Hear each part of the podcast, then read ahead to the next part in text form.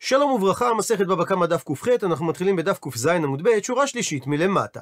ביי, שאל רמי בר חמא את השאלה הבאה, ואומר רש"י שהשאלה הזו מתייחסת לדין שכבר הוזכר בשתי מקומות. בדף ס"ה אמרה הגמרא שממון שאין משתלם בראש, זאת אומרת שאין חיוב קרן אלא יש חיוב כפל, אין עליו תוספת של חומש. וכן שנינו בדף ק"ו, אם מי שבאו עדים הודה, הדין שהוא משלם תשלומי כפל ומביא קורבן אשם גזלות, אבל תשלום של חומש הוא לא מתחייב. אז שואל רמי בר חמא, ממון המחייבו כפל הוא זה שפוטרו מן החומש, או דילמה או אולי שבועה מחייבתו כפל היא זו שפוטרתו מן החומש. או בניסוח קצר יותר, מי פוטר מתשלום החומש? האם חיוב הממון שהוא מתחייב כפל, או השבועה שחייבה אותו כפל היא זאת שפוטרת אותו מן החומש. ושואלת על כך הגמרא איך היא דמי. כלומר, למי נפקא מינה? באיזה מקרה יבוא הדבר לידי ביטול?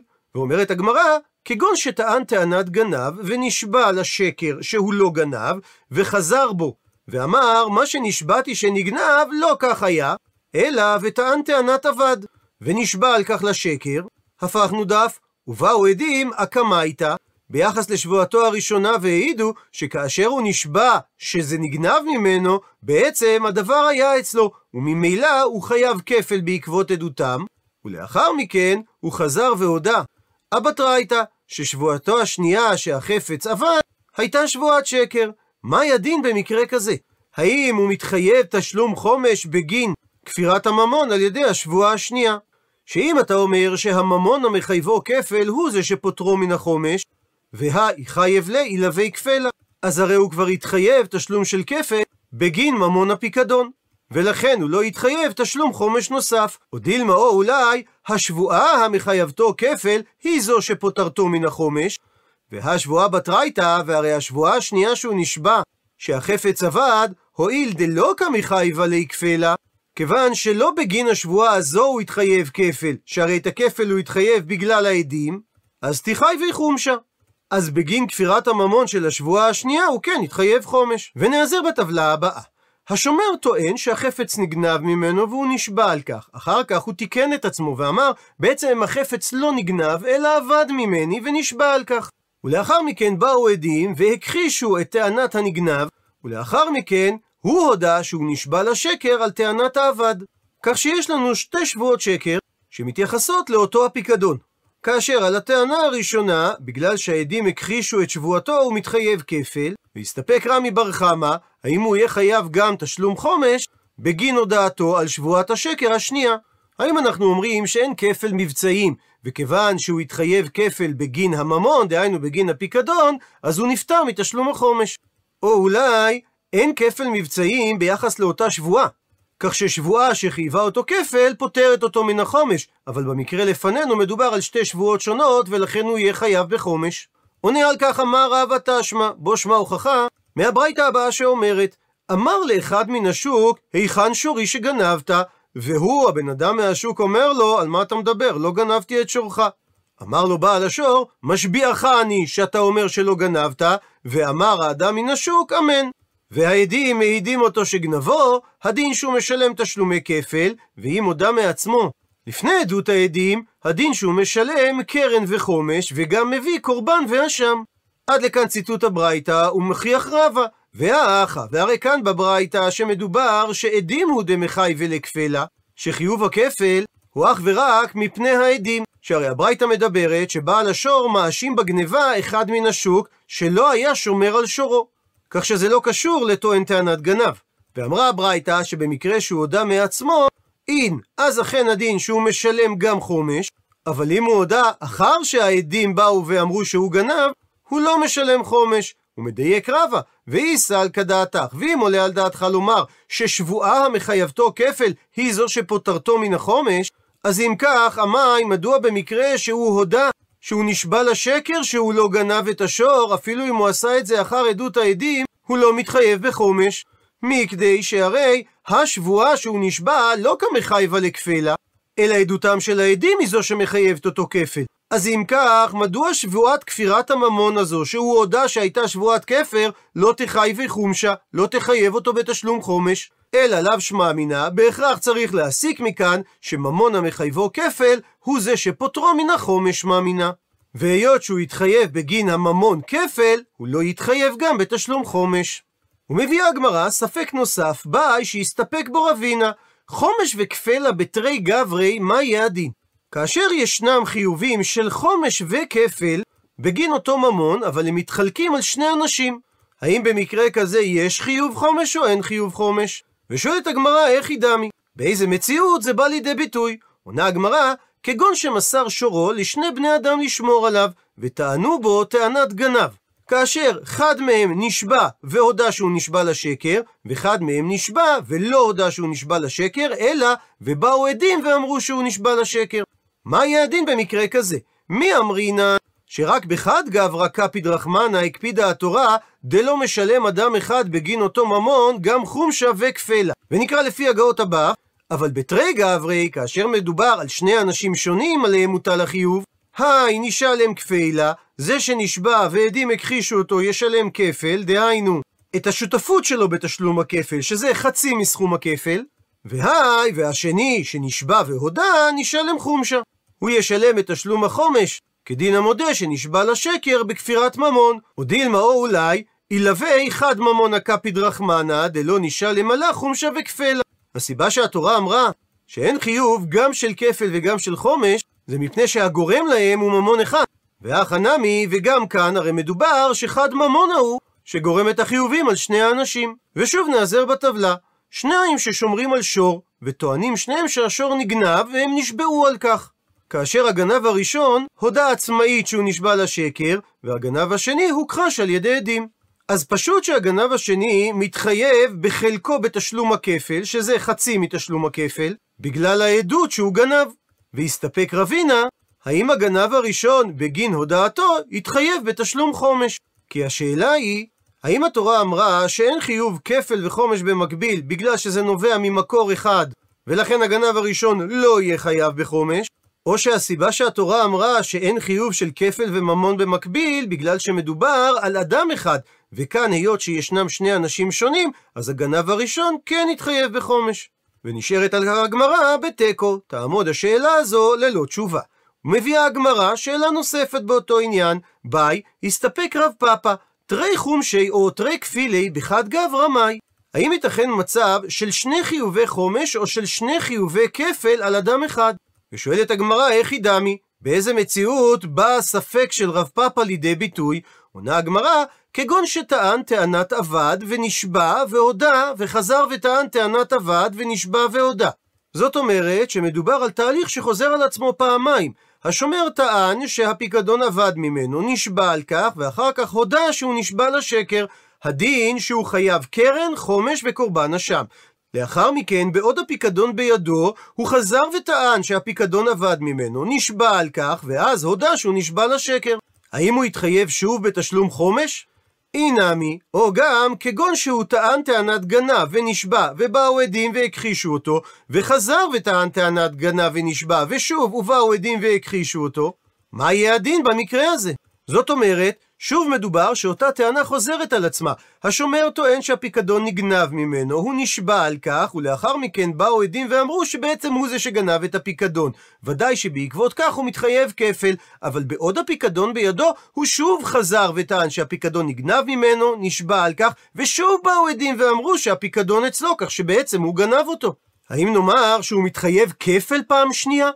אז מהי הדין במקרים הללו? מי אמרינן, האם אנחנו אומרים שתרי גבני ממונה, שני סוגי חיובי ממון, כאמר רחמנה, אמרה התורה, דלא נשתלמו ילווה אחד ממונה, שלא ניתן לחייב אותם בגלל ממון אחד, שזה הפיקדון במקרה שלנו, ואחא, אבל כאן במקרה שלנו, חד גבנו.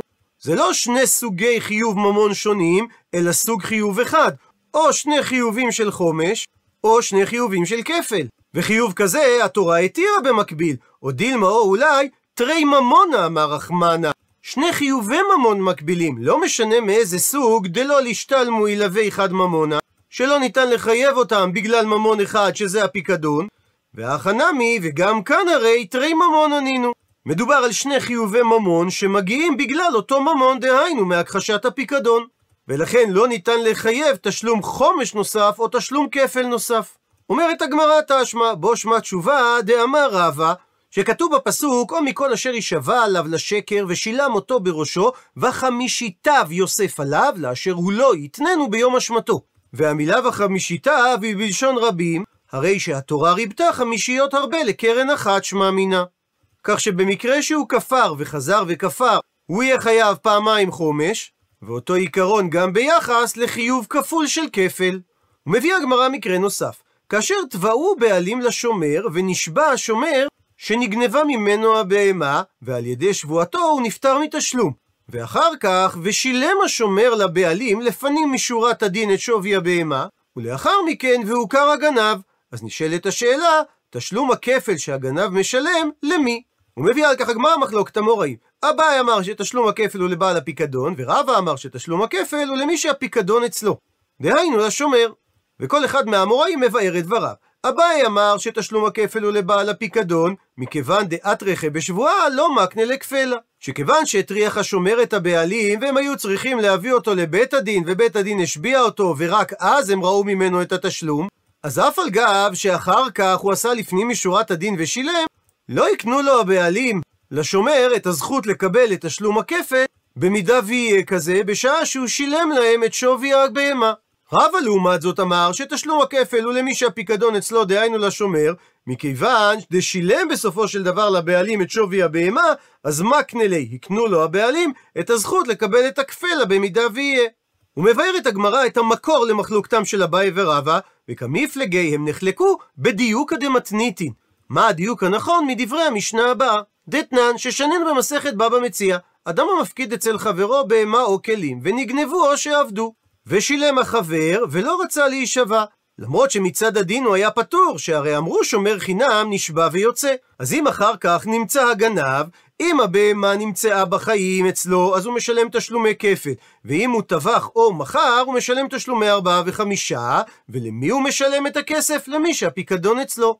דהיינו, לחבר ששילם את הכסף. אבל במידה ואותו חבר מימש את זכות שומר החינם שלו, והוא נשבע שהוא לא גנב ולא רצה לשלם, ונמצא לאחר מכן הגנב, אז אם הבהמה נמצאה בחיים, משלם הגנב תשלומי כפל. ואם הוא טבח או מכר את הבהמה, הוא משלם תשלומי ארבעה וחמישה, ולמי הוא משלם את הכסף? לבעל הפיקדון. עד לכאן ציטוט המשנה, ואומרת הגמרא, אביי דייק מהרישא של המשנה, ורבא דייק מהסיפא של המשנה, ומרחיבה הגמרא. אביי דייק את דבריו מהרישא של המשנה, דקטני, שאמרה המשנה שילם, והוסיפה לשון מיותרת, ולא רצה להישבע. אז מכאן נדייק, טעמה, הסיבה שאמרה המשנה שהגנב משלם למי שהפיקדון אצלו, זה מפני דלא רצה החבר שומר החינם להישבע. הפכנו דף, הא, אם הוא היה נשבע, אז אף על פי ששילם בסופו של דבר לפנים משורת הדין, כיוון שהוא הטריח את הבעלים בתהליך השבועה, אמרה המשנה, למי משלם הגנב במקרה כזה את הכסף? לבעל הפיקדון. ורבא לעומת זאת דייק את דבריו מהסיפא של המשנה. דקטני שאמרה המשנה נשבע והוסיפה את עיטור הלשון ולא רצה לשלם. מזה מדייק רבא, טעמה הסיבה שאמרה המשנה שבמקרה כזה הגנב משלם את הכסף לבעל הפיקדון זה מפני דלא רצה שומר החינם לשלם. אה, אם בסופו של דבר הוא כן שילם לפנים משורת הדין, אז אף על פי שנשבע, למי משלם הגנב את הכסף? למי שהפיקדון אצלו. דהיינו, לשומר חינם. עד לכאן הדיוקים של אביי ורבא מלשון המשנה, וממילא על כל אחד קשה הדיוק שאמר השני. אז שואלת הגמרא, לאביי קשה הסיפא, שהרי לכאורה מהסיפא משמע כדיוקו של רבא. אמר לך, יענה על כך אביי, הכי קטני, כך צריך להסביר את דברי המשנה, שאמרה המשנה שבמקרה שהשומר חינם נשבע, ואז הוסיפה המשנה ואמרה ולא רצה לשלם. כי באה המשנה להדגיש לך שמדובר שהוא לא רצה לשלם קודם השבועה, אלא שהוא שילם רק לאחר השבועה. אז במקרה כזה, למי משלם הגנב את הכסף? לבעל הפיקדון, מפני שהשומר הטריח את הבעלים להביא אותו לבית הדין כדי להשביע אותו, ולכן הבעלים לא הקנה לו את הזכות לקבל את תשלום הכפל. ומצד שני שואלת הגמרא לרב הקשיא רישא, שהרי מהרישא של המשנה משמע כדיוקו של אביי, אמר לך, יענה לך על כך רבא, הכי קטני, כך צריך להסביר את הרישא של המשנה. שאמרה המשנה שהשומר חינם שילם, ולא רצה להישבע הכוונה, ולא רצה לעמוד בשבועתו, ולהיפטר על ידי כך מחובת התשלום, אלא שילם לפנים משורת הדין. במקרה כזה, למי משלם הגנב את הכסף? למי שהפיקדון אצלו, דהיינו לשומר חינם.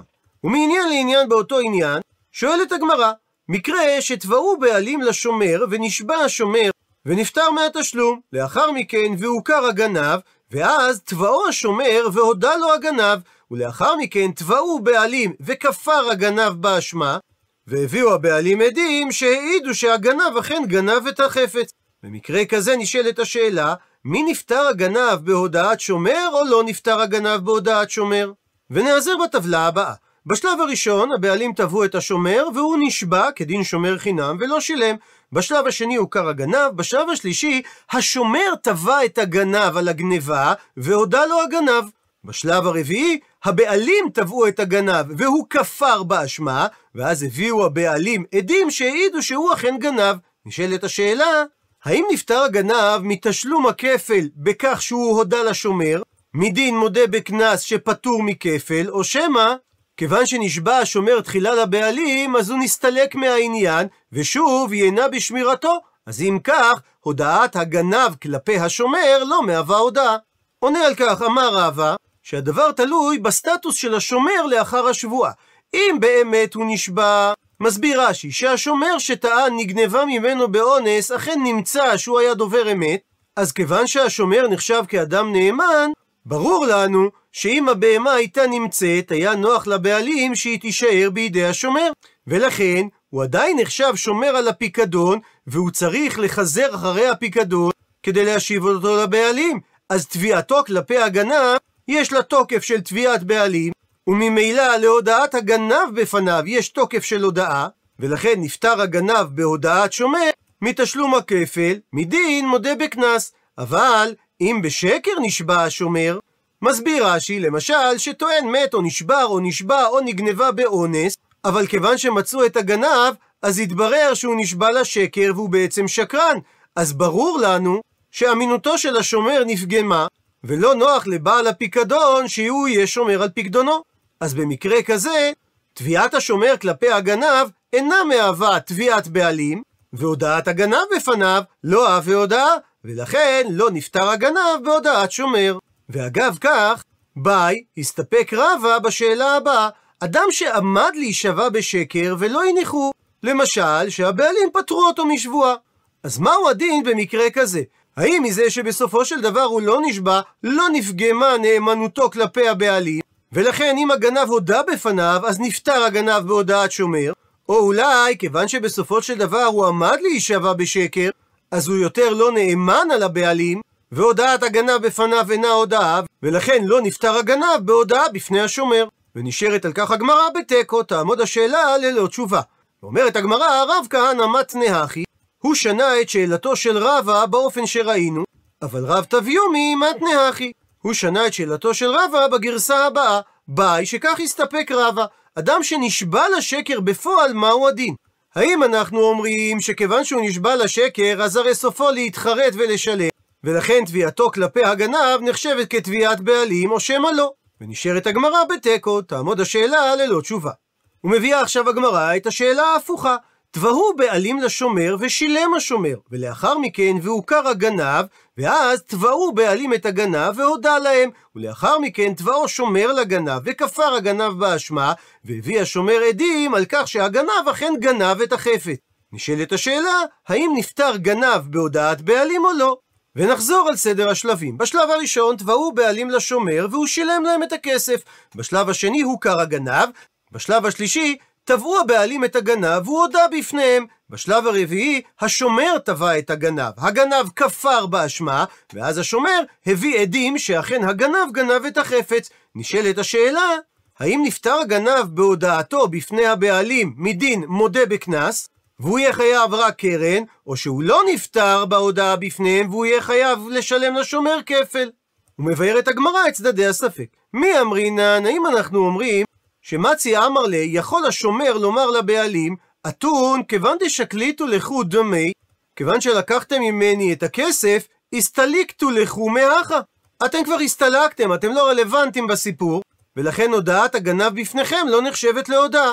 או דילמה או אולי, מצי אמרי לי, יכולים הבעלים לומר לשומר, כי היכי דעת עבדת לן מילתא, כשם שאתה עשית לנו טובה, ששילמת לנו לפנים משורת הדין, אנא נמי, אנחנו גם אבדינן לך, רצינו לעשות לך טובה, ולכן תרחינן בתר גנבה.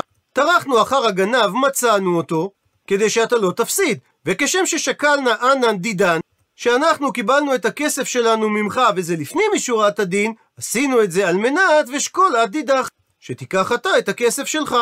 ונשארת הגמרא בתיקו, תעמוד השאלה ללא תשובה. ועוד בענייני אחריות השומר, איתמר, מביאה הגמרא מחלוקת המוראים, נגנבה באונס והוכר הגנב. הוא מסביר רש"י שמדובר שהבהמה נגנבה על ידי ליסטים מזוין, שבמקרה כזה שומר שכר פטור מלשלם.